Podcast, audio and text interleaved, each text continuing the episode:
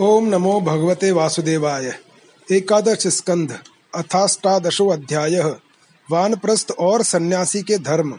श्री भगवान उवाच वनम विविक्षु पुत्रेषु भार्याम न्यस्य सहैव वा, वन एव वत्सेच्छान्तस्तृतीयं भागमायुषः। कंदमूल फलै वन्यैः, मध्यैः वृत्तिं प्रकल्पयेत्। वसीतवल्कलं वासस्तृणपर्णा जिनानि च। केशरोमन खश्मश्रुमलानि बिभ्रयाद् दतः। न धावेद्, न धावेदप्सु मज्जेत त्रिकालं स्थण्डिलेशयः ग्रीष्मे तप्य, तप्येत पञ्चाग्नि वर्षा स्वा सारषाढजले आकण्ठमग्नः शिशिरे। एवं वृत्तस्तपश्चरेत् अग्निपक्वं समश्नीयात् कालपक्वमथापि वा। उलूखलाश्मकुट्टौ वा दंतो लुखूल एव वा। भगवान श्री कृष्ण कहते हैं, प्रिय उद्धव, यदि गृहस्थ मनुष्य वानप्रस्थ आश्रम में जाना चाहे तो अपनी पुत्री को पुत्रों के हाथ सौंप दे, अथवा अपने ही साथ ले ले, और फिर शांत चित्त से अपनी आयु का तीसरा भाग वन में ही रहकर व्यतीत करे। उसे वन के पवित्र कंदमूल और फलों से ही शरीर निर्वाह करना चाहिए। वृक्षों, वस्त्र की जगह, वृक्षों की छाल पहने अथवा घास पात और मृगछाला से ही काम निकाल ले। केश, रोए, नख और दाढ़ी मूछ रूप शरीर के मल को हटावे नहीं। दातुन न करे। जल में घुसकर त्रिकाल स्नान करे और धरती पर ही पड़ रहे। ग्रीष्म ऋतु में पंचाग्नि तपे। वर्षा ऋतु में खुले मैदान में रहकर वर्षा की बौछार सही, जाड़े के दिनों में गले तक जल में डूबा रहे। इस प्रकार घोर तपस्या में जीवन व्यतीत करे। कंद मूलों को केवल आग में भून कर खा ले, या समयानुसार पके हुए फल आदि के द्वारा ही काम चला ले। उन्हें कूटने की आवश्यकता हो तो ओखली में या सिल पर कूट ले, अन्यथा दांतों से ही चबा चबा कर खा ले। स्वयं संचिनुयात सर्वात्मनो वृत्ति कारणम देश काल बलाभिज्ञो नाद दीतान्य दा आहृतम। वन्नैश्चरुपुरोडाशैर निर्वपेत काल चोदितान न तो श्रोतेन पशुना माम यजेत वनाश्रमी। अग्निहोत्रम च दर्शश्च पूर्णमासश्च पूर्ववत्। चातुर्मास्यानि च मुने रामना तानि च नई कमैः। एवं चीर्णेन तपसा मुनिर धम निसंततः माम तपोमयमाराध्य ऋषि लोकादुपैति माम यस्त्वेतत्कृत्स्रतश्चीर्णं तपो निह श्रेयसम महत्, कामायाल्पीयसे युञ्जात बालिशः को अपरस्ततः। वान प्रस्थाश्रमी को चाहिए कि कौन सा पदार्थ कहाँ से लाना चाहिए, किस समय लाना चाहिए कौन कौन पदार्थ अपने अनुकूल है, इन बातों को जानकर अपने जीवन निर्वाह के लिए स्वयं ही सब प्रकार के कंद, मूल, फल आदि ले आवे। देश काल आदि से, अनभिज्ञ लोगों से लाए हुए अथवा दूसरे समय के संचित पदार्थों को अपने काम में न ले।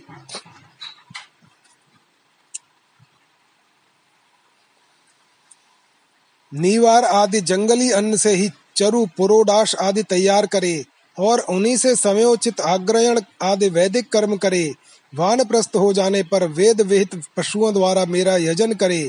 वेद वेदताओं ने वानप्रस्थी के लिए अग्निहोत्र, दर्श, पौर्णमास और चातुर्मास्य का आदि का वैसा ही विधान किया है, जैसा गृहस्थों के लिए है। इस प्रकार घोर तपस्या करते करते मांस सूख जाने के कारण वानप्रस्थी की एक एक नस दिखने लगती है। वह इस तपस्या के द्वारा मेरी आराधना करके पहले तो ऋषियों के लोक में जाता है और वहाँ से फिर मेरे पास आ जाता है, क्योंकि तप मेरा ही स्वरूप है।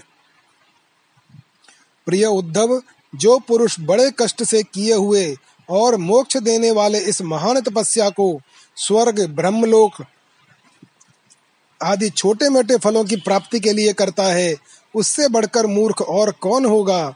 इसलिए तपस्या का अनुष्ठान निष्काम भाव से ही करना चाहिए। यदासौ नियमे अकल्पो जरया जात वे पथुः। आत्मन्यग्नीन समारोप्य मच्चित्तो अग्निम समाविशेत। यदा कर्म विपाकेषु लोकेषु निरयात्मसु, विरागो जायते सम्यग्। न्यस्ताग्निः प्रव्रजेत्ततः इष्ट्वा यथोपदेशं माम दत्त्वा सर्वस्वमृत्विजे अग्नीन् स्वप्राण आवेश्य निरपेक्ष परिव्रजेत। विप्रस्य वै सन्न्यसतो देवादारादिरूपिणः विज्ञान कुर्वन्त्ययं ह्यस्मानाक्रम्य समेयात परम। प्यारे उद्धव वानप्रस्थी जब अपने आश्रमोचित नियमों का पालन करने में असमर्थ हो जाएँ, बुढ़ापे के कारण उसका शरीर कांपने लगे तब यज्ञाग्नियों को भावना के द्वारा अपने अंतकरण में आरोपित कर ले और अपना मन मुझमें लगाकर अग्नि में प्रवेश कर जाए। यह विधान केवल उनके लिए है जो विरक्त नहीं है। यदि उसकी समझ में यह बात आ जाए कि काम्य कर्मों से उनके फल स्वरूप जो लोक प्राप्त होते हैं, वे नरकों के समान ही दुखपूर्ण हैं और मन में लोक परलोक से पूरा वैराग्य हो जाए तो विधि पूर्वक यज्ञाग्नियों का परित्याग करके संन्यास ले ले। जो वानप्रस्थी सन्यासी होना चाहे, वह पहले वेद विधि के अनुसार आठों प्रकार के श्राद्ध और प्राजापत्य यज्ञ से मेरा यजन करे। इसके बाद अपना सर्वस्व ऋत्विज को दे दे, यज्ञाग्नियों को अपने प्राणों में लीन कर ले और फिर किसी भी स्थान, वस्तु और व्यक्तियों की अपेक्षा न रखकर स्वच्छंद विचरण करे। उद्धव जी, जब ब्राह्मण संन्यास लेने लगता है तब देवता लोग, स्त्री पुत्र आदि सगे संबंधियों का रूप धारण करके उसके संन्यास ग्रहण में विघ्न डालते हैं। वे सोचते हैं कि अरे, यह तो हम लोगों की अवहेलना कर, हम लोगों को लांग कर परमात्मा को प्राप्त होने जा रहा है। बिभ्रयाचेन मुनिर्वास कौपी नाच्छादनम परम। त्यक्तम न दंड पात्राभ्या मन्यत किंचिद नापदी। दृष्टिपूतम न्यसेत पादम वस्त्रपूतम पिबेत जलम। सत्यपूतां वदेद वाचम मनः पूतम समाचरेत। मौनानि हानि लायामा दंडा वाग्देह चेतसाम। न ह्येते यस्य सत्यंग वेणुभिर्न भवेद यतिः। भिक्षाम चतुर्षु वर्णेषु विगर्ह्यान वर्जयंश्चरेत।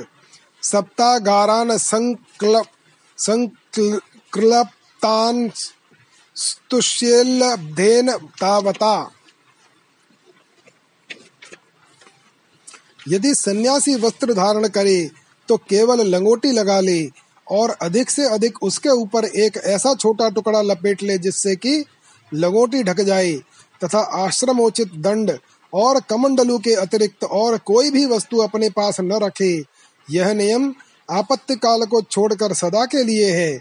नेत्रों से धरती देखकर पैर रखे, कपड़े से छानकर जल पिए मुँह से प्रत्येक बात सत्यपूत, सत्य से पवित्र हुई ही निकाले और शरीर से जितने भी काम करे बुद्धि पूर्वक सोच विचार कर ही करे।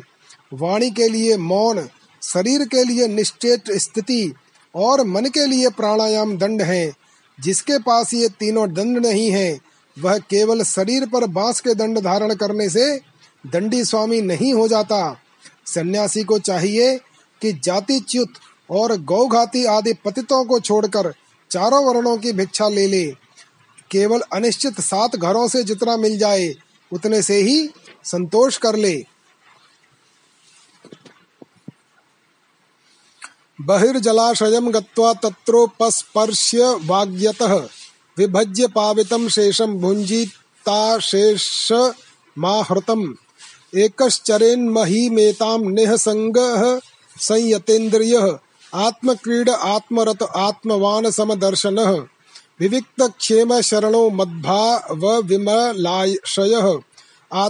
चिन्तये दे कम भेदेन मया मुनिः। अन्वीक्षेतात्मनो बन्धं मोक्षं च ज्ञाननिष्ठया। बन्ध इंद्रिय विक्षेपो मोक्ष एषां च संयमः। तस्मान्नियम्य षड्वर्गं मद्भावेन चरेन्मुनिः विरक्तः क्षुल्लकामेभ्यो लब्ध्वा आत्मनि सुखम महत पुरग्राम व्रजान सार्थान प्रवेशंश्चरेत। पुण्य देश सरिच्छैल वनाश्रम वतीम महीम। वानप्रस्थाश्रम पदेष्वभीक्षणं भैक्ष्यमाचरेत्। संसिद्ध्यत्याश्वसम्मोहः शुद्धसत्त्वः शिलान्धसा, नैतद् वस्तुतया पश्येद् दृश्यमानं विनश्यति।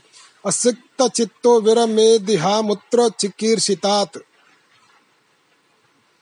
इस प्रकार भिक्षा लेकर बस्ती के बाहर जलाशय पर जाए, वहाँ हाथ पैर धोकर जल के द्वारा भिक्षा पवित्र कर ले।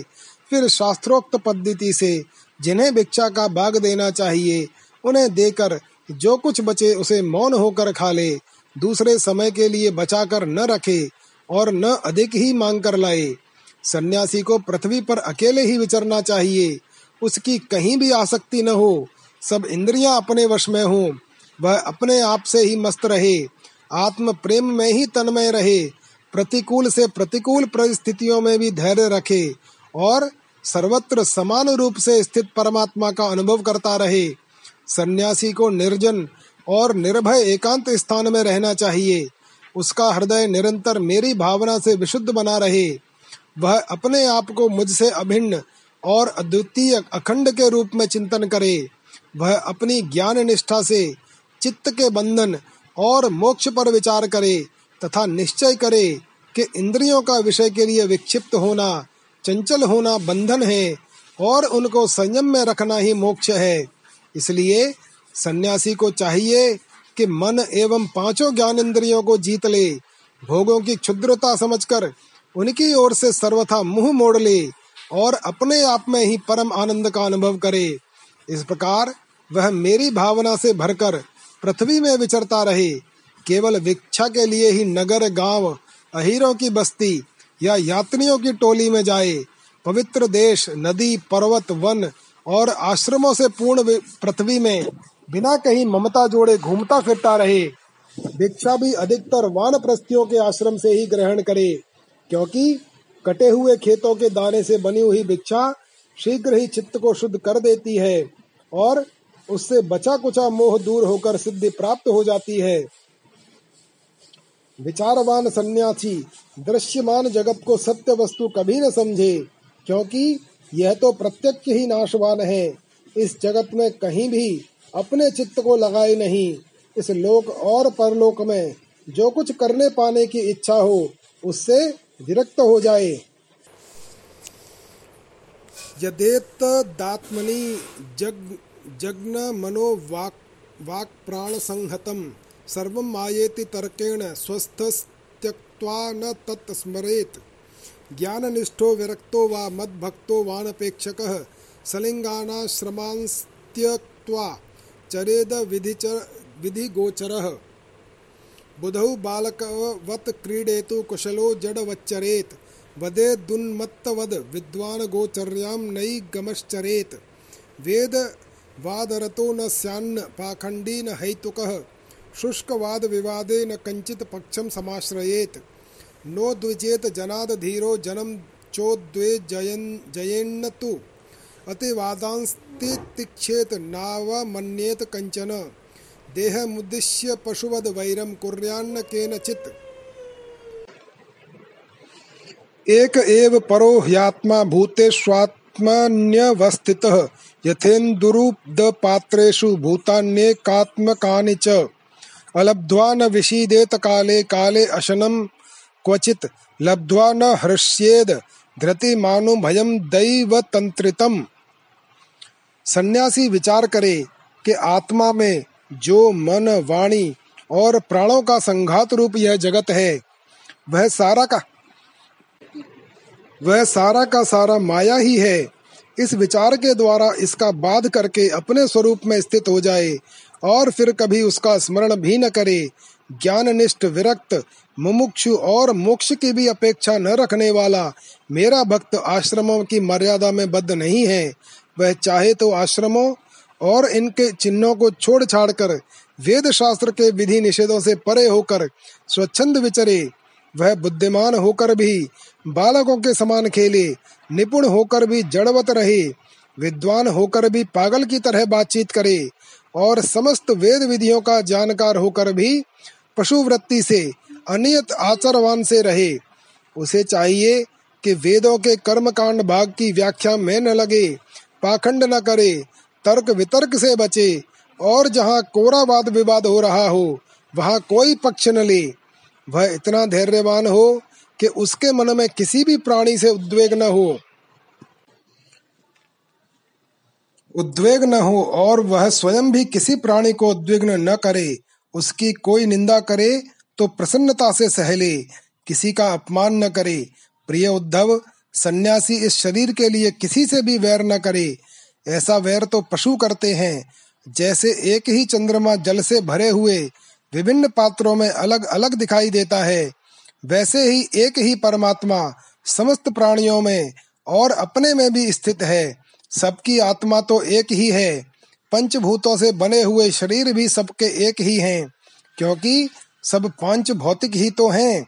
ऐसी अवस्था में किसी से भी वैर विरोध करना अपना ही वैर विरोध है। प्रिय उद्धव, सन्यासी को किसी दिन यदि समय पर भोजन न मिले तो उसे दुखी नहीं होना चाहिए, और यदि बराबर मिलता रहे तो हर्षित न होना चाहिए। उसे चाहिए कि वह धैर्य रखे, मन में हर्ष और विषाद दोनों के विकार न आने दे, क्योंकि भोजन मिलना और न मिलना दोनों ही प्रारब्ध के अधीन हैं। आहारार्थम समीहेत युक्तम तत् प्राण धारणम तत्व विमृश्यते, तेन तद विज्ञाय विमुच्यते। यद्रक्षयोपपन्नान्न मद्याथ्रेष्टमुक्तापरम तथा वास्तस्था शय्यां प्राप्तं प्राप्तं भजेन् मुनिः, शौचमाचमनं स्नानं न तु चोदनयाचरेत्। अन्यांश्च नियमान् ज्ञानी यथाहं लीलयेश्वरः, न हि तस्य विकल्पाख्या या च मद्वीच्छया हता। आदे हान्तात् क्वचित् ख्यातिस्ततः संपद्यते मया। भिक्षा अवश्य मांगनी चाहिए, ऐसा करना उचित ही है।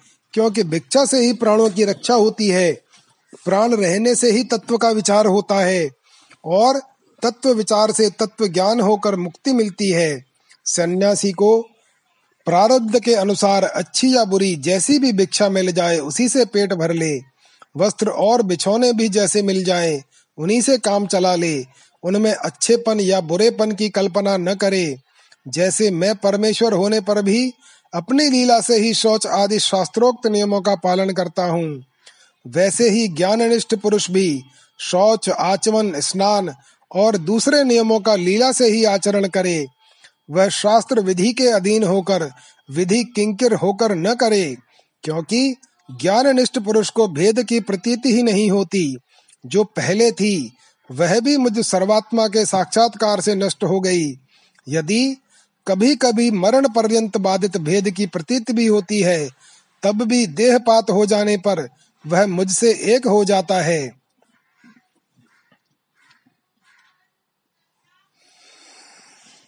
दुखो दर्केशु कामेशु जाति निर्वेद आत्मवान अजिज्ञासित मद्धर्मो गुरुम मुनि मुपाव्रजेत।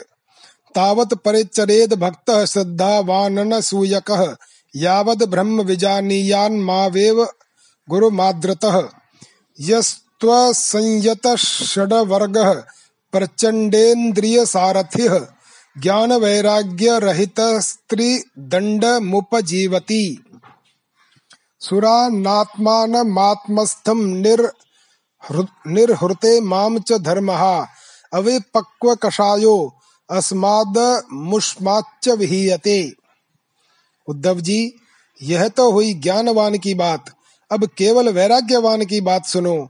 जितेंद्रिय पुरुष, जब यह निश्चय हो जाए कि संसार के विषयों के भोग का फल दुख ही दुख है, तब वह विरक्त हो जाए। और यदि वह मेरी प्राप्ति के साधनों को न जानता हो तो भगवत चिंतन में तन्मय रहने वाले ब्रह्मनिष्ठ सदगुरु की शरण ग्रहण करे। वह गुरु की दृढ़ भक्ति करे, श्रद्धा रखे, और उनमें दोष कभी न निकाले। जब तक ब्रह्मा का ज्ञान हो, तब तक बड़े आदर से मुझे ही गुरु के रूप में समझता हुआ उनकी सेवा करे। किंतु जिसने पाँच इंद्रियाँ और मन इस चहों पर विजय नहीं प्राप्त की है, जिसके इंद्रिय रूपी घोड़े और बुद्धि रूपी सारथी बिगड़े हुए हैं, और जिसके हृदय में न ज्ञान है और न तो वैराग्य, वह यदि त्रिदंडी सन्यासी का वेश धारण कर पेट पालता है तो वह सन्यास धर्म का सत्ता नाश ही कर रहा है और अपने पूज्य देवताओं को, अपने आप को और अपने हृदय में स्थित मुझको ठगने की चेष्टा करता है। अभी उस वेश मात्र के सन्यासी की वासनाएँ क्षीण नहीं हुई हैं, इसलिए वह इस लोक और परलोक दोनों से हाथ धो बैठता है। भिक्षोर धर्म शमो अहिंसा तप इच्छा वन वनौकस ग्रहिणो भूतरक्षे भूतरक्षेज्या द्विजस्याचार्य सेवनम ब्रह्मचर्यम तपः संतोषो भूत सौहृदम गृहस्थस्यात्पयत्तो गन्तुः सर्वेषां मधुपासनम इति माम यह स्वधर्मेण भजन नित्य मनन्य भाक सर्वभूतेषु मद्भावो। मद्भक्तिम विन्दते दृणाम। भक्त्योद्धवान पायिन्या सर्वलोक महेश्वरम सर्वोत्पत्त्यप्ययम ब्रह्म कारणम मोपयाति सह इति स्वधर्म निर्णक्त सत्वो निर्ज्ञातम निर्ज्ञातमद्गतिः। ज्ञान विज्ञान संपन्नो न चिरात समुपैति माम। वर्णाश्रम वताम धर्म एष आचार लक्षण स एव मद्भक्ति युतो निःश्रेयस्करः परः। एतत्ते अभिहितं साधो भवान पृच्छति यच्च माम। यथा स्वधर्म संयुक्तो भक्तो माम समेयात परम। सन्यासी का मुख्य धर्म है शांति और अहिंसा। वानप्रस्थी का मुख्य धर्म है तपस्या और भगवत भाव गृहस्थ का मुख्य धर्म है प्राणियों की रक्षा और यज्ञ याग तथा ब्रह्मचारी का मुख्य धर्म है आचार्य की सेवा। गृहस्थ भी केवल ऋतु काल में ही अपनी स्त्री से सहवास करे। उसके लिए भी ब्रह्मचर्य, तपस्या, शौच, संतोष और समस्त प्राणियों के प्रति प्रेम भाव, यह मुख्य धर्म है। मेरी उपासना तो सभी को करनी चाहिए, जो पुरुष इस प्रकार अनन्य भाव से अपने वर्णाश्रम धर्म के द्वारा मेरी सेवा में लगा रहता है और समस्त प्राणियों में मेरी भावना करता रहता है, उसे मेरी अविचल भक्ति प्राप्त हो जाती है। उद्धव जी, मैं संपूर्ण लोकों का एकमात्र स्वामी, सबकी उत्पत्ति और प्रलय का परम कारण ब्रह्म हूँ। नित्य निरंतर बढ़ने वाली अखंड भक्ति के द्वारा वह मुझे प्राप्त कर लेता है। इस प्रकार वह गृहस्थ अपने धर्म पालन के द्वारा अंतकरण को शुद्ध करके मेरे ऐश्वर्य को, मेरे स्वरूप को जान लेता है और ज्ञान विज्ञान से संपन्न होकर शीघ्र ही मुझे प्राप्त कर लेता है। मैंने तुम्हें यह सदाचार रूप वर्णाश्रमियों का धर्म बतलाया है।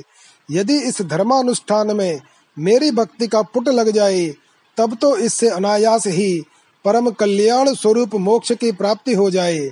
साधु स्वभाव उद्धव तुमने मुझसे जो प्रश्न किया था, उसका उत्तर मैंने दे दिया और यह बतला दिया कि अपने धर्म का पालन करने वाला भक्त मुझ पर ब्रह्म स्वरूप को किस प्रकार प्राप्त होता है। इति श्रीमद्भागवते महापुराणे पारमहंस्याम संगीतायाम एकादश स्कंधे अष्टादशो अध्यायः। विंशो अध्याय। भक्ति, ज्ञान और यम नियमादि साधनों का वर्णन।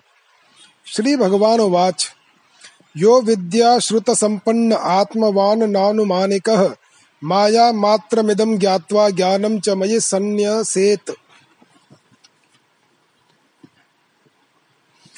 ज्ञाने नस्त्वहमेवेष्टः स्वार्थो हेतुश्च सम्मतः, स्वर्गश्चैवापवर्गश्च नान्यो अर्थो मद्रते प्रियः। ज्ञान विज्ञान संसिद्धा पदम श्रेष्ठम विदुर्मम। ज्ञानी प्रियतमो अतो मे ज्ञाने नासो बिभर्ति माम। तपस्तीर्थम जपो दानम पवित्राणि तराणि च। नालम कुर्वन्ति ताम सिद्धिम या ज्ञान कलया कृता। भगवान श्री कृष्ण कहते हैं, उद्धव जी, जिसने उपनिषद आदि छात्रों के श्रवण मनन और निधिध्यासन के द्वारा आत्म साक्षात्कार कर लिया है, जो क्षोत्रिय एवं ब्रह्मनिष्ठ है, जिसका निश्चय केवल युक्तियों और अनुमानों पर ही निर्भर नहीं करता, दूसरे शब्दों में, जो केवल परोक्ष ज्ञानी नहीं है, वह यह जानकर कि संपूर्ण द्वैत प्रपंच और इसकी निवृत्ति का साधन वृत्ति ज्ञान माया मात्र है, उन्हें मुझमें लीन कर दे। वे दोनों ही मुझमें, आत्मा में अध्यस्त हैं, ऐसा जान लें। ज्ञानी पुरुष का अभीष्ट पदार्थ मैं ही हूँ। उसके साधन साध्य, स्वर्ग और अपवर्ग भी मैं ही हूँ। मेरे अतिरिक्त और किसी भी पदार्थ से वह प्रेम नहीं करता।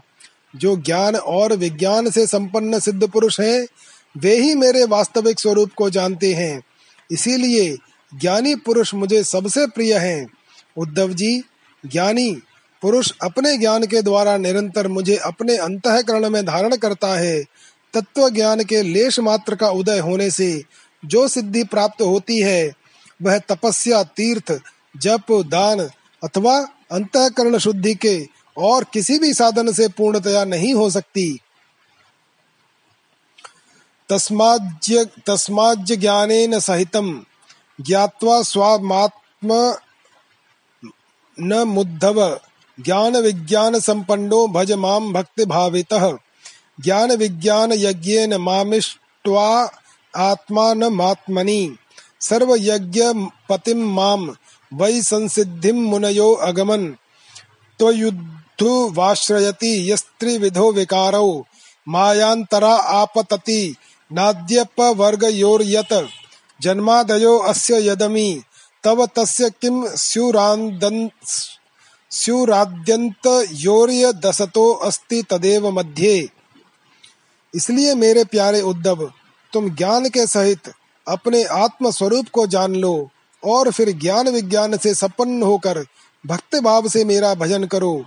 बड़े बड़े ऋषि मुनियों ने ज्ञान विज्ञान रूप यज्ञ के द्वारा अपने अंतकरण में मुझ सब यज्ञों के अधिपति, आत्मा का यजन करके परम सिद्धि प्राप्त की है। उद्धव, आध्यात्मिक, आदि दैविक और आदि भौतिक इन तीन विकारों की समष्टि ही शरीर है, और वह सर्वथा तुम्हारे आश्रित है। यह पहले नहीं था, और अंत में नहीं रहेगा, केवल बीच में ही दिख रहा है। इसलिए इसे जादू के खेल के समान माया ही समझना चाहिए। इसके जो जन्मना, रहना, बढ़ना, बदलना, घटना और नष्ट होना, ये छह भाव विकार हैं। इनसे तुम्हारा कोई संबंध नहीं है। यही नहीं, ये विकार उसके भी नहीं है, क्योंकि वह स्वयं असत है। असत वस्तु तो पहले नहीं थी, बाद में भी नहीं रहेगी। इसलिए बीच में भी उसका कोई अस्तित्व नहीं होता। उद्धव वाच। ज्ञानम विशुद्धम विपुलम यथैतद्वैराग्य विज्ञानयुतम पुराणम। आख्याहि विश्वेश्वर विश्वमूर्ते त्वद्भक्ति योगम च महद्विमृग्यम।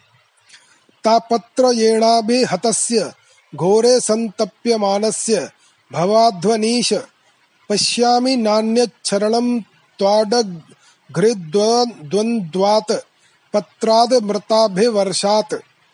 दष्टम जनम संपतितम बिले अस्मिन् कालाहिना क्षुद्र सुखो रुतर्षम। समुद्धय रैनम कृपया आपवर्ग्यैः वचोभिरासिंच महानुभाव। उद्धव जी ने कहा विश्व रूप परमात्मन, आप ही विश्व के स्वामी हैं। आपका यह वैराग्य और विज्ञान से युक्त सनातन एवं विशुद्ध ज्ञान, जिस प्रकार सुदृढ़ सुदृढ़ हो जाए, उसी प्रकार मुझे स्पष्ट करके समझाइए और उस अपने भक्ति योग का भी वर्णन कीजिए, जिसे ब्रह्मा आदि महापुरुष भी ढूंढा करते हैं।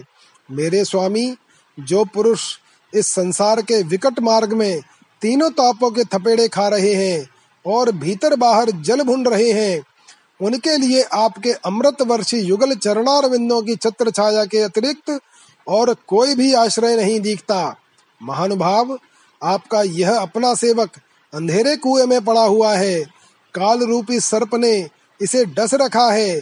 फिर भी विषयों के क्षुद्र, सुख भोगों की तीव्र तृष्णा मिटती नहीं। बढ़ती ही जा रही है। आप कृपा करके इसका उद्धार कीजिए और इससे मुक्त करने वाली वाणी की सुधा धारा से इसे सराबोर कर दीजिए। श्री भगवान वाच इत्थमेतत् पुरा राजा भीष्मं धर्मभृतां वरम् अजातशत्रुः पप्रच्छ सर्वेषां नो अनुसृणवताम् निवृत्ते भारते युद्धे सुहृन्नि धनविह्वलः श्रुत्वा धर्मान् बहून पश्चान्मोक्ष धर्मान् पृच्छत। तानहं ते अभिधास्यामि देवव्रतमुखात् ज्ञान वैराग्य विज्ञान श्रद्धा भक्त्युपबृंहितान् नवैकादश पञ्चत्रीन् भावान भूतेषु येन वै। इच्छेताथैकमप्येषु तज्ज्ञानम मम निश्चितम। भगवान श्री कृष्ण ने कहा उद्धव जी जो प्रश्न तुमने मुझसे किया है, यही प्रश्न धर्मराज युधिष्ठिर ने धार्मिक शिरोमणि भीष्म पितामह से किया था। उस समय हम सभी लोग वहाँ विद्यमान थे। जब भारतीय महायुद्ध समाप्त हो चुका था और धर्मराज युधिष्ठिर अपने स्वजन संबंधियों के संघार से शोक विवल हो रहे थे, तब उन्होंने भीष्म पितामह से बहुत से धर्मों का विवरण सुनने के पश्चात मोक्ष के साधनों के संबंध में प्रश्न किया था। उस समय भीष्म पितामह के मुख से सुने हुए, मोक्ष धर्म मैं तुम्हें सुनाऊँगा, क्योंकि वे ज्ञान, वैराग्य, विज्ञान, श्रद्धा और भक्ति के भावों से परिपूर्ण हैं। उद्धव जी, जिस ज्ञान से प्रकृति, पुरुष, महतत्व, अहंकार और पंच तन्मात्रा, ये नौ, पाँच ज्ञानेन्द्रिय, पाँच कर्मेंद्रिय और एक मन, ये ग्यारह, पाँच महाभूत और तीन गुण अर्थात इन अट्ठाईस तत्वों को ब्रह्मा से लेकर तृण तक संपूर्ण कार्यों में देखा जाता है और इनमें भी एक परमात्म तत्व को अनुगत रूप से देखा जाता है। वह परोक्ष ज्ञान है। ऐसा ऐसा मेरा निश्चय है।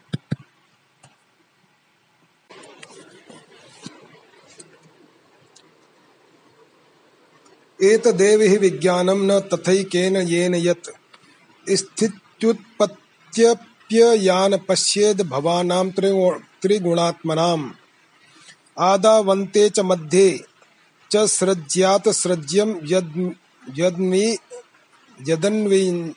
यदन्वियात् पुनस्तत्प्रतिसङ्क्रामे यच्छिष्येत तदेव सत्। श्रुतिः प्रत्यक्षमैति ह्यमनुमानं चतुष्टयम् प्रमाणेष्वनवस्थानाद् विकल्पात् स विरज्यते। कर्मणां परिणामित्वा दाविरिञ्चादमङ्गलम्, विपिश्चिन्नश्वरं पश्येद्द्रष्टमपि दृष्टवत्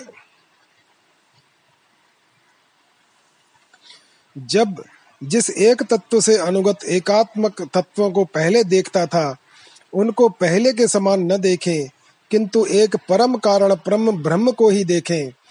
तब यही निश्चित विज्ञान अपरोक्ष ज्ञान कहा जाता है।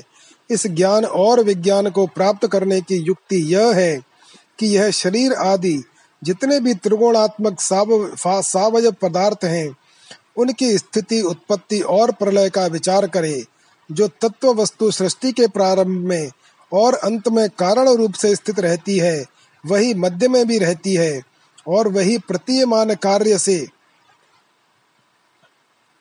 प्रतीयमान कार्यांतर में अनुगत भी होती है।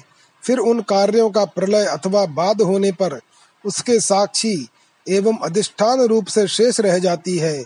वही सत्य परमार्थ वस्तु है, ऐसा समझे। श्रुति, प्रत्यक्ष ऐतिह्य महापुरुषों में प्रसिद्धि और अनुमान प्रमाणों में यह चार मुख्य हैं। इनकी कसौटी पर कसने से दृश्य, प्रपंच, अस्थिर, नश्वर एवं विकारी होने के कारण सत्य सिद्ध नहीं होता। इसलिए विवेकी पुरुष इस विविध कल्पना रूप अथवा शब्द मात्र प्रपंच से विरक्त हो जाता है। विवेकी पुरुष को चाहिए कि वह स्वर्ग आदि फल देने वाले यज्ञ आदि कर्मों के परिणामी नश्वर होने के कारण ब्रह्म लोक पर्यंत स्वर्ग आदि सुख अदृष्ट को भी इस प्रत्यक्ष विषय सुख के समान ही अमंगल दुखदायी एवं नाशमान समझे। भक्ति योग पुरैवोक्त, प्रीयमाणाय ते अनघ। पुनश्च कथयिष्यामि मद्भक्ते कारणम परम। श्रद्धा मृत कथायाम में शश्वन्म दनु कीर्तनम परिनिष्ठा च पूजायां स्तुतिभिः स्तवनं मम। आदरः परिचर्यायां सर्वाङ्गैरभिवन्दनम् मद्भक्तपूजाभ्यधिका, सर्वभूतेषु मन्मतिः। मदर्थेष्वङ्गचेष्टा च वचसा मदगुणे रणम् मय्यर्पणं च मनसः सर्वकामविवर्जनम्। मदर्थे अर्थ परित्यागो भोगस्य च, सुखस्य च इष्टं दत्तं हुतं जप्तं मदर्थं यद व्रतं तपः।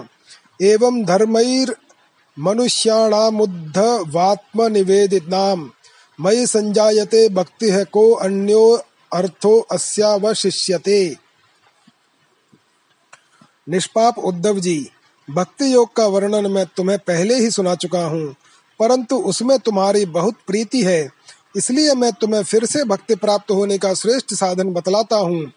जो मेरी भक्ति प्राप्त करना चाहता हो, वह मेरी अमृतमयी कथा में श्रद्धा रखे, निरंतर मेरे गुण, लीला और नामों का संकीर्तन करे मेरी पूजा में अत्यंत निष्ठा रखे और स्त्रोत्रों के द्वारा मेरी स्तुति करे।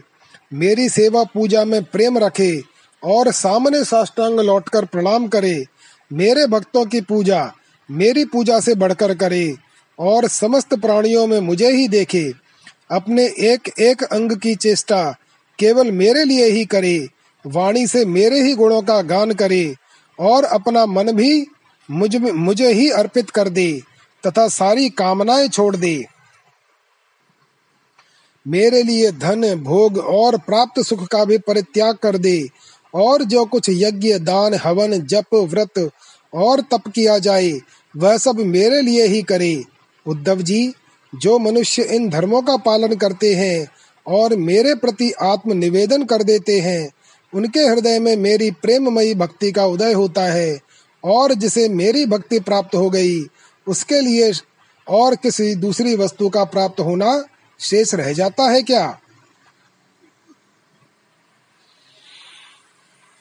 यदा आत्मन्यर्पितं चित्तं शान्तं सत्त्वोपर सत्त्वोपहं ब्रह्मितं। धर्मं ज्ञानं सवैराग्यमैश्वर्यं चाभिपद्यते। तद विकल्पे इन्द्रियैः परिधावति। रजस्वलं चासन्निष्ठं चित्तं विद्धि पिपर्ययम् धर्मो मद भक्ति कृत प्रोक्तो ज्ञानम चैकात्मय दर्शनम। गुणेश्व संगो वैराग्य मैश्वर्यम चाणिमादय। इस प्रकार के धर्मों का पालन करने से चित्त में जब सत्व गुण की वृद्धि होती है और वह शांत होकर आत्मा में लग जाता है, उस समय साधक को धर्म, ज्ञान, वैराग्य और ऐश्वर्य स्वयं ही प्राप्त हो जाते हैं। यह संसार विविध कल्पनाओं से भरपूर है। सच पूछो तो इसका नाम तो है, परंतु कोई वस्तु नहीं है। जब चित्त इसमें लगा दिया जाता है, तब इंद्रियों के साथ इधर उधर भटकने लगता है। इस प्रकार चित्त में रजोगुण की बाढ़ आ जाती है। वह असत वस्तु में लग जाता है, और उसके धर्म ज्ञान आदि तो लुप्त हो ही जाते हैं। वह अधर्म, अज्ञान और मोह का भी घर बन जाता है। उद्धव जिससे मेरी भक्ति हो, वही धर्म है। जिससे ब्रह्म और आत्मा की एकता का साक्षात्कार हो, वही ज्ञान है। विषयों से असंग, निर्लेप रहना ही वैराग्य है और अणिमादि सिद्धियाँ ही ऐश्वर्य हैं। उद्धव उवाच, यम कतिविधः प्रोक्तो नियमो वारिकर्षण। कह शमः को दमः, कृष्ण का तितिक्षा धृतिः प्रभो। किम दानम किम तपः शौर्यम किम सत्यम व्रतमुच्यते कस्त्यागः किं धनं चेष्टं, को यज्ञः, का च दक्षिणा। पुंसः किं स्विद बलं, श्रीमन् भगो लाभश्च केशव। का विद्या, ह्रीः परा का श्रीः किं सुखम दुःखमेव च। कः पण्डितः, कश्च मूर्खः, कः पन्था उत्पथश्च कः कः स्वर्गो नरकः, कः स्वित को बन्धुरुत किं ग्रहम्। क आडयः को दरिद्रो वा कृपणः कः क ईश्वरः। एतान प्रश्नान मम ब्रूहि, विपरीतांश्च सत्पते।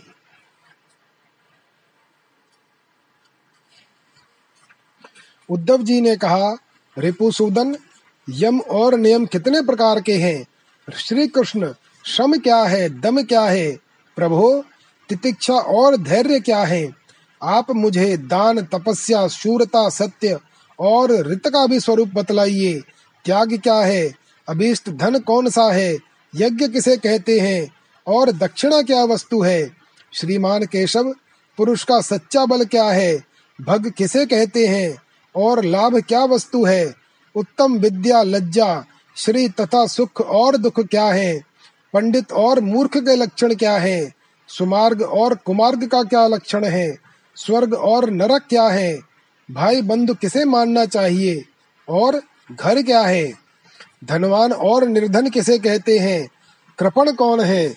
और ईश्वर किसे कहते हैं?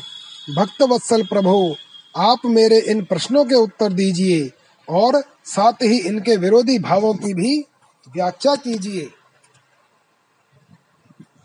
श्री भगवान वाच। अहिंसा सत्यमस्ते यम संगो ह्रीर संचय आसित्यम ब्रह्मचर्यम च मौनम स्थैर्यम क्षमा भयम शौचम जप, जपस्तपो होम श्रद्धा आतिथ्यम मदर्चनम। तीर्थाटनम परार्थेहा। तुष्टिराचार्य, राचार्य सेवनम। एते यमाः सनियमा, उभयोर द्वादश स्मृताः। पुंसामुपासेतास्तात् यथा कामं दुहन्ति। हि शमो मन्निष्ठता बुद्धेर्दम इंद्रिय संयम तितिक्षा दुःख सम्मर्शो जिह्वोपस्थ जयोधृतिः दण्डन्यासः परं दानं, कामत्यागस्तपः स्मृतम् स्वभाव विजय शौर्यम सत्यम च समदर्शनम। वृत्तम च सुनृता वाणी कविभ्यः परिकीर्तिता कर्मस्व संगम शौचम त्याग संन्यास उच्यते। धर्म इष्टम धनम नृणाम यज्ञो अयम भगवत्तमः दक्षिणा ज्ञान संदेश प्राणायाम परम बलम। भगोम ऐश्वरो भावो लाभो मद्भक्तिरुत्तम। विद्या आत्मनि विदा बाधो। जुगुप्सा ह्रीर कर्मसु। भगवान श्री कृष्ण ने कहा, यम बारह हैं, अहिंसा सत्य, असत्य यानी चोरी न करना, असंगता, लज्जा, असंचय यानी आवश्यकता से अधिन धन आदि न जोड़ना, आस्तिकता, ब्रह्मचर्य, मौन, स्थिरता, क्षमा और अभय।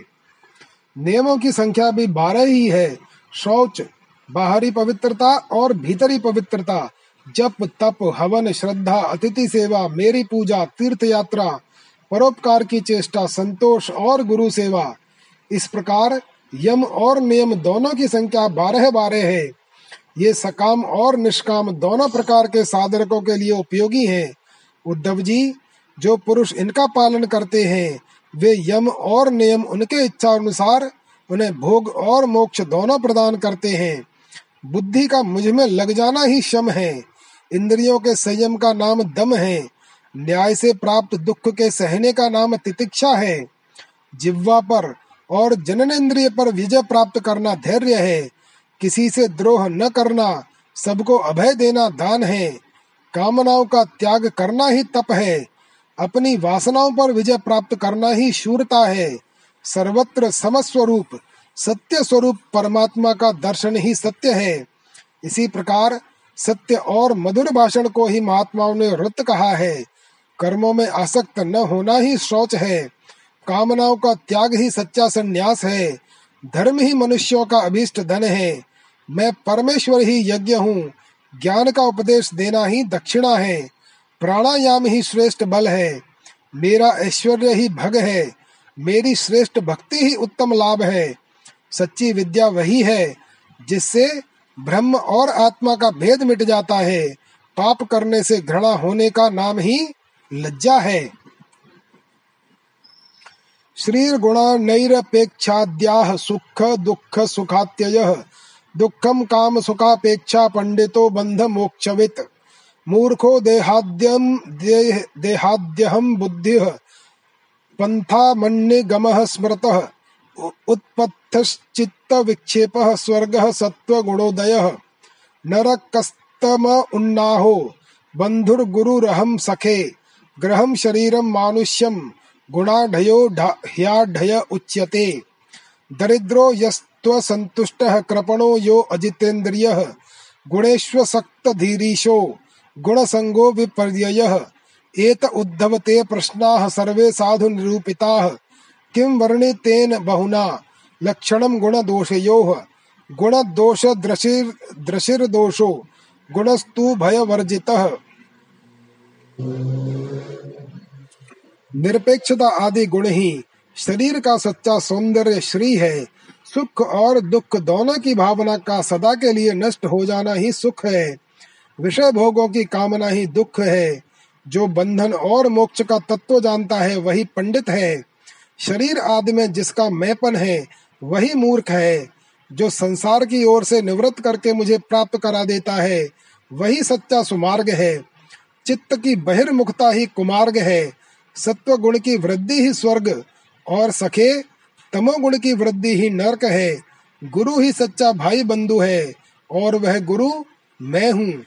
यह मनुष्य शरीर ही सच्चा घर है, और सच्चा धनी वह है जो गुणों से संपन्न है, जिसके पास गुणों का खजाना है, जिसके चित्त में असंतोष है, अभाव का बोध है, वही दरिद्र है, जो जितेंद्रिय नहीं है, वही कृपण है, समर्थ, स्वतंत्र और ईश्वर वह है जिसकी चित्त वृत्ति विषयों में आसक्त नहीं है, इसके विपरीत जो विषयों में आसक्त है, वही सर्वथा असमर्थ है। प्यारे उद्धव, तुमने जितने प्रश्न पूछे थे, उनका उत्तर मैंने दे दिया। इनको समझ लेना मोक्ष मार्ग के लिए सहायक है। मैं तुम्हें गुण और दोषों का लक्षण अलग अलग कहाँ तक बताऊँ? सबका सारांश इतने में ही समझ लो। कि गुणों और दोषों पर दृष्टि जाना ही सबसे बड़ा दोष है। और गुण दोषों पर दृष्टि न जाकर अपने शांत निसंकल्प स्वरूप में स्थित रहे, वही सबसे बड़ा गुण है। इति श्रीमद्भागवते महापुराणे पारमहंस्याम संहितायाम एकादश स्कंदे एकोनविंशो अध्यायः अथ विंशो अध्यायः ज्ञान योग कर्म योग और भक्ति योग उद्धव उवाच। विधिश्च प्रतिषेधश्च निगमो हीश्वरस्य ते। अवेक्षते अरविन्दाक्ष गुणम दोषम च कर्मणान्। वर्णाश्रम विकल्पम च प्रतिलोमानुलोमजम द्रव्य देश वय कालान स्वर्गम नरकमेव च। गुण दोष भिदा दृष्टि मंतरेण वचस्तव। निःश्रेयसम कथम नृणाम निषेध विधि लक्षणम पितृदेव मनुष्याणाम वेदश्चक्षुस्तवेश्वर। श्रेयस्त्वनुपलब्धे अर्थे साध्य साधन योरपि गुण दोष दृष्टिर निगम मात्ते न हि स्वतः। नगमे नापवादश्च भिदाया इति भ्रमः। उद्धव जी ने कहा कमल नयन श्री कृष्ण आप सर्वशक्तिमान हैं। आपकी आज्ञा ही वेद है। उसमें कुछ कर्मों को करने की विधि है और कुछ के करने का निषेध है। यह विधि निषेध कर्मों के गुण और दोष की परीक्षा करके ही तो होता है। वर्णाश्रम भेद, प्रतिलोम और अनुलोम रूप वर्ण संकर कर्मों के उपयुक्त और अनुपयुक्त द्रव्य, देश, आयु और काल तथा स्वर्ग और नरक के भेदों का भी बोध वेदों से ही होता है। इसमें संदेह नहीं कि आपकी वाणी ही वेद है, परंतु उसमें विधि निषेध ही तो भरा पड़ा है।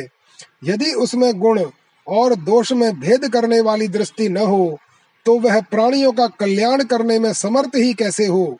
सर्वशक्तिमान परमेश्वर, आपकी वाणी वेद ही पितर देवता और मनुष्यों के लिए श्रेष्ठ मार्गदर्शक का काम करता है, क्योंकि उसी के द्वारा स्वर्ग, मोक्ष आदि अदृष्ट वस्तुओं का बोध होता है। और इस लोक में भी कौन, किसका कौन सा साध्य है और क्या साधन, इसका निर्णय भी उसी से होता है। प्रभो, इसमें संदेह नहीं कि गुण और दोषों में भेद दृष्टि आपकी वाणी वेद के ही अनुसार है।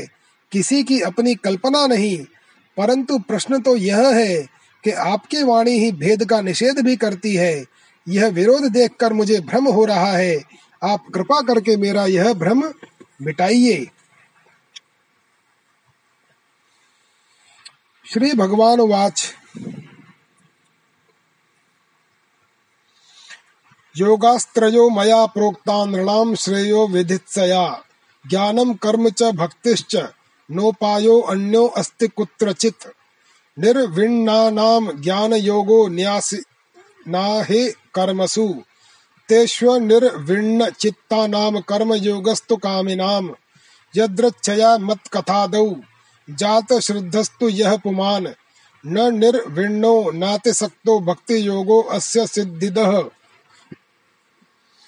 तावत् कर्माणि कुर्वीत न निर्विद्येत यावता।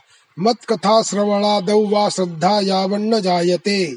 स्वधर्मस्थो यजन यज्ञैरनाशीह काम उद्धव। न याति स्वर्ग स्वर्ग नरकौ यद्यन्यन समाचरेत। भगवान श्री कृष्ण ने कहा, प्रिय उद्धव, मैंने ही वेदों में एवं अन्यत्र भी मनुष्यों का कल्याण करने के लिए अधिकारिक भेद से तीन प्रकार के योगों का उपदेश किया है। वे हैं ज्ञान, कर्म और भक्ति। मनुष्य के परम कल्याण के लिए इनके अतिरिक्त और कोई उपाय कहीं नहीं है। उद्धव जी, जो लोग कर्मों तथा उनके फलों से विरक्त हो गए हैं और उनका त्याग कर चुके हैं। वे ज्ञान योग के अधिकारी हैं। इसके विपरीत, जिनके चित्तों में कर्मों और उनके फलों से वैराग्य नहीं हुआ है, उनमें दुख बुद्धि नहीं हुई है, वे सकाम व्यक्ति कर्म योग के अधिकारी हैं। जो पुरुष न तो अत्यंत विरक्त हैं और न अत्यंत आसक्त ही हैं, तथा किसी पूर्व जन्म के शुभ कर्म से सौभाग्यवश मेरी लीला कथा आदि में उसकी श्रद्धा हो गई है, वह भक्ति योग का अधिकारी है। उसे भक्ति योग के द्वारा ही सिद्धि मिल सकती है। कर्म के संबंध में जितने भी विधि निषेध हैं, उनके अनुसार तभी तक कर्म करना चाहिए, जब तक कर्ममय जगत और उससे प्राप्त होने वाले स्वर्ग आदि सुखों से वैराग्य न हो जाए, अथवा जब तक मेरी लीला कथा के श्रवण कीर्तन आदि में श्रद्धा न हो जाए, उद्धव इस प्रकार अपने वर्ण और आश्रम के अनुकूल धर्म में स्थित रहकर यज्ञों के द्वारा बिना किसी आशा और कामना के मेरी आराधना करता रहे और निषिद्ध कर्मों से दूर रहकर केवल विहित कर्मों का ही आचरण करे तो उसे स्वर्ग या नरक में नहीं जाना पड़ता। अस्मिन् अस्मिन् लोके वर्तमानः स्वधर्मस्थो अनगः शुचिः।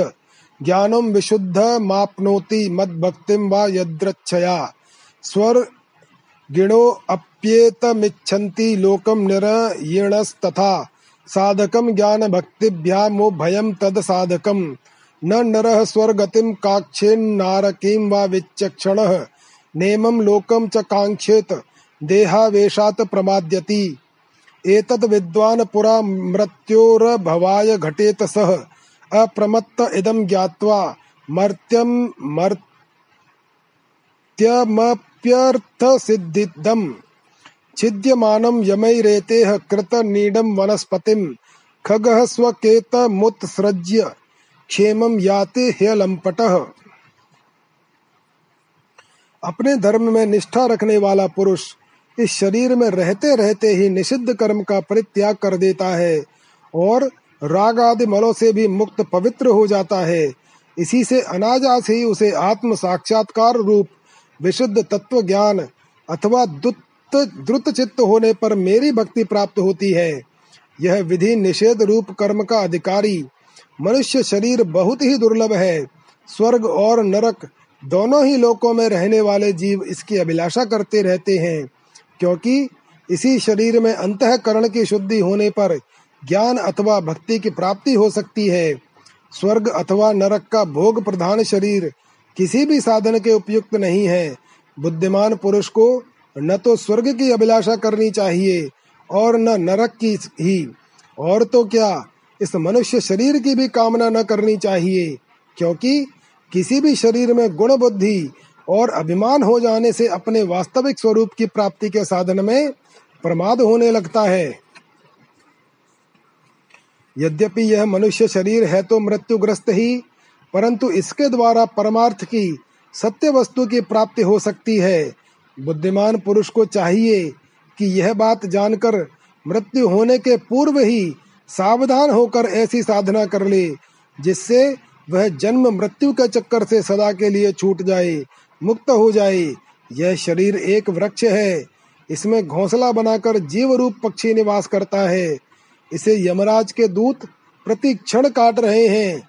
जैसे पक्षी कटते हुए वृक्ष को छोड़कर उड़ जाता है, वैसे ही अनासक्त जीव भी इस शरीर को छोड़कर मोक्ष का भागी बन जाता है।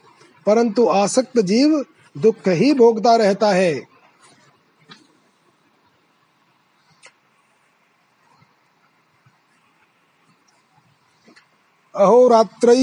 अहोरात्रैश्छिद्यमानं बुद्धवा आयुर्भयवेपतुः मुक्तसङ्गः परं बुद्धवा, निरीह उपशाम्यति।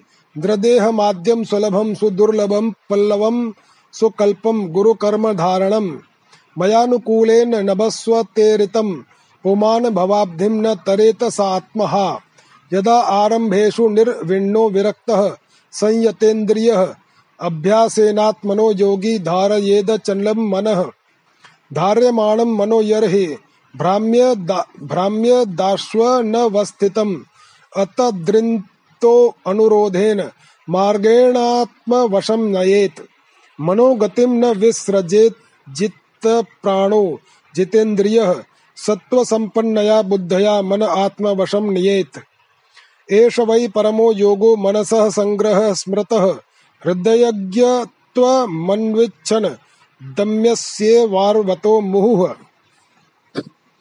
प्रिय उद्धव, ये दिन और रात क्षण क्षण में शरीर की आयु को क्षीण कर रहे हैं।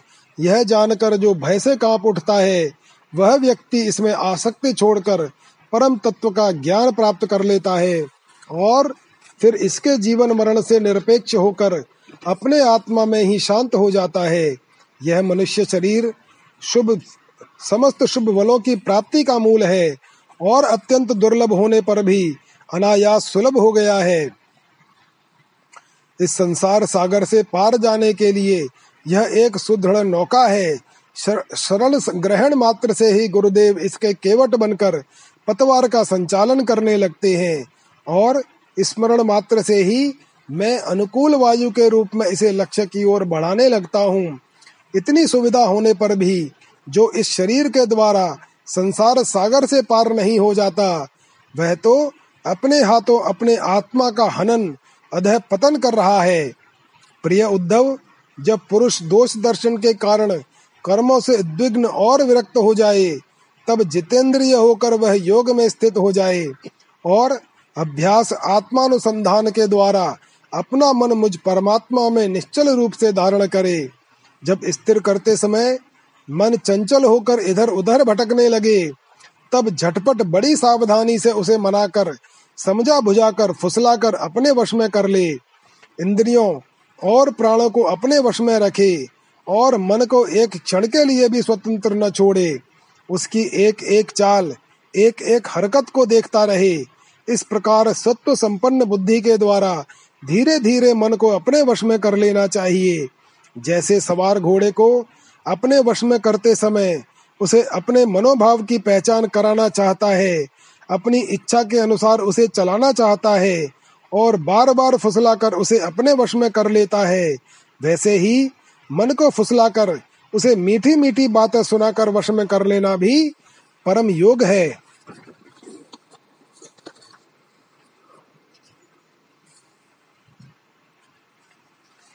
सांख्येन सर्वभावानां प्रतिलोमानुलोमतः भवाप्य यावनुध्यायेन मनो यावत् प्रसीदति। निर्विण्णस्य विरक्तस्य पुरुष पुरुषस्योक्तवेदिनः मनस्त्यजति दौरात्म्यं चिन्तितस्यानुचिन्तया। यमादिभिर्योगपथैरान्वीक्षिक्या च विद्यया। ममार्चोपासनाभिर्वा नान्यैर्योग्यं स्मरेन्मनः। यदि कुर्यात् प्रमादेन योगी कर्म विगर्हितं योगे नैव दहे दहे दन्हो। नान्यत्तत्र कदाचन, स्वे स्वे अधिकारे या निष्ठा स गुणः परिकीर्तितः।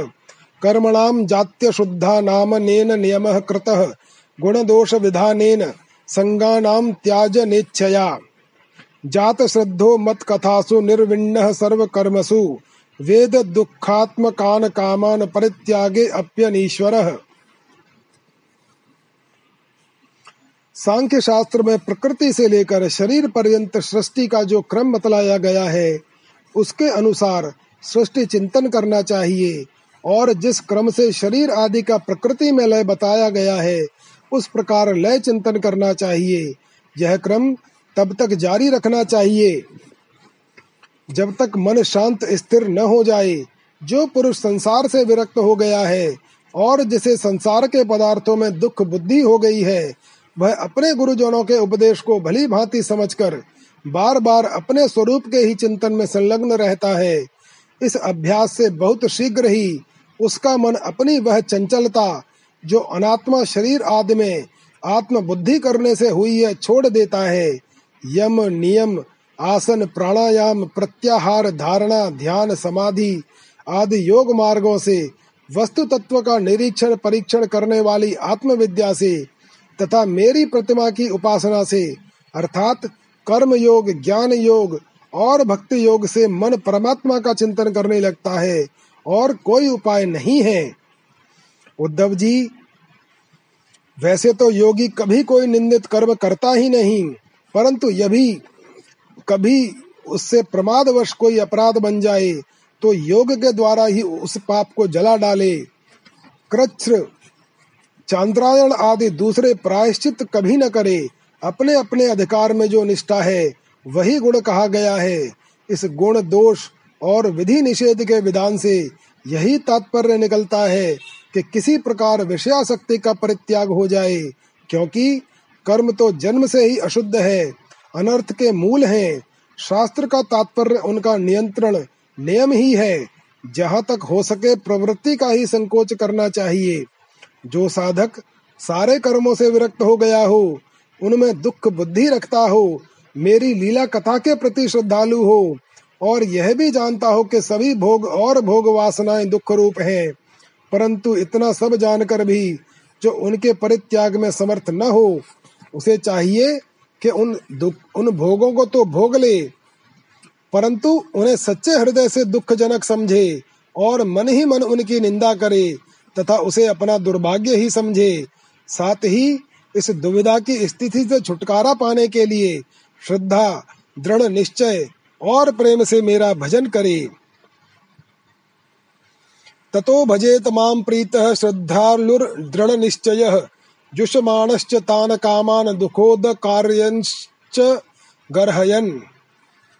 प्रोक्तेन भक्ति योगेन भजतो मास क्रन्मुनेः कामा हृदय नश्यन्ति, सर्वे मयि हृदय स्थिते। भिद्यते हृदय ग्रंथे छिन्द्यन्ते सर्व संशयाः क्षीयन्ते चास्य कर्माणि, मयि दृष्टे अखिलात्मनि। तस्मान्मद्भक्ति युक्तस्य योगिनो वै मदात्मनः। न ज्ञानं, न च वैराग्यं प्रायः श्रेयो भवेदिह। यत् कर्म भिर्यत् तपसा ज्ञान वैराग्यतश्च यत् योगेन दान धर्मेण श्रेयोभिरितरैरपि सर्वं मद्भक्ति योगेन मद्भक्तो लभते अंजसा स्वर्गापवर्गं मद्धाम कथम चिद यदि वांछति न किंचित साधवो धीरा भक्ता ह्यो कांतिनो मम।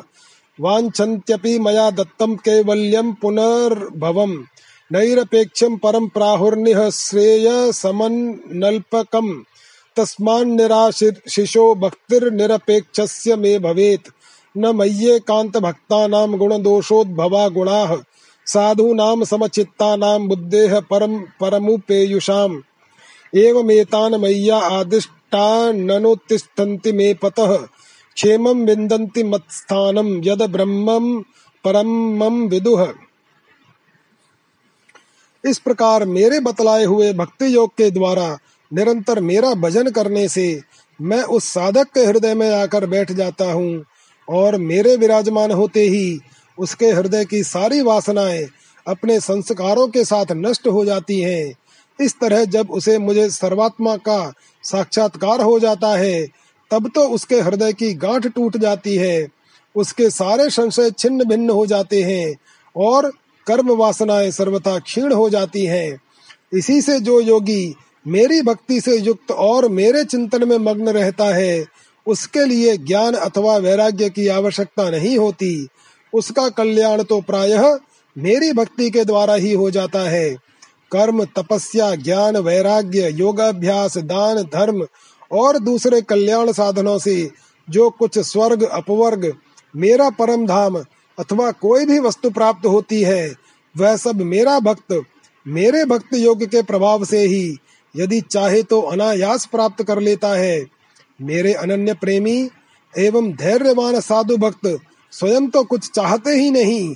यदि मैं उन्हें देना चाहता हूँ और देता भी हूँ तो भी दूसरी वस्तुओं की तो बात ही क्या? वे कवल्य मोक्ष भी नहीं लेना चाहते। उद्धव जी, सबसे श्रेष्ठ एवं महान निःश्रेयस परम कल्याण तो निरपेक्षता का ही दूसरा नाम है। इसलिए जो निष्काम और निरपेक्ष होता है, उसी को मेरी भक्ति प्राप्त होती है। मेरे अनन्य प्रेमी भक्तों का और उन समदर्शी महात्माओं का, जो बुद्धि से अतीत परम तत्व को प्राप्त हो चुके हैं, इन विधि और निषेध से होने वाले पुण्य और पाप से कोई संबंध ही नहीं होता। इस प्रकार जो लोग मेरे बतलाए हुए इन ज्ञान, भक्ति और कर्म मार्गों का आश्रय लेते हैं वे मेरे परम कल्याण स्वरूप धाम को प्राप्त होते हैं, क्योंकि वे पर ब्रह्म तत्व को जान लेते हैं। इति श्रीमद् भागवते महापुराणे परम हंस्याम संगीतायाम एकादश स्कंदे विंशो अध्याय। ओम नमो भगवते वासुदेवाय।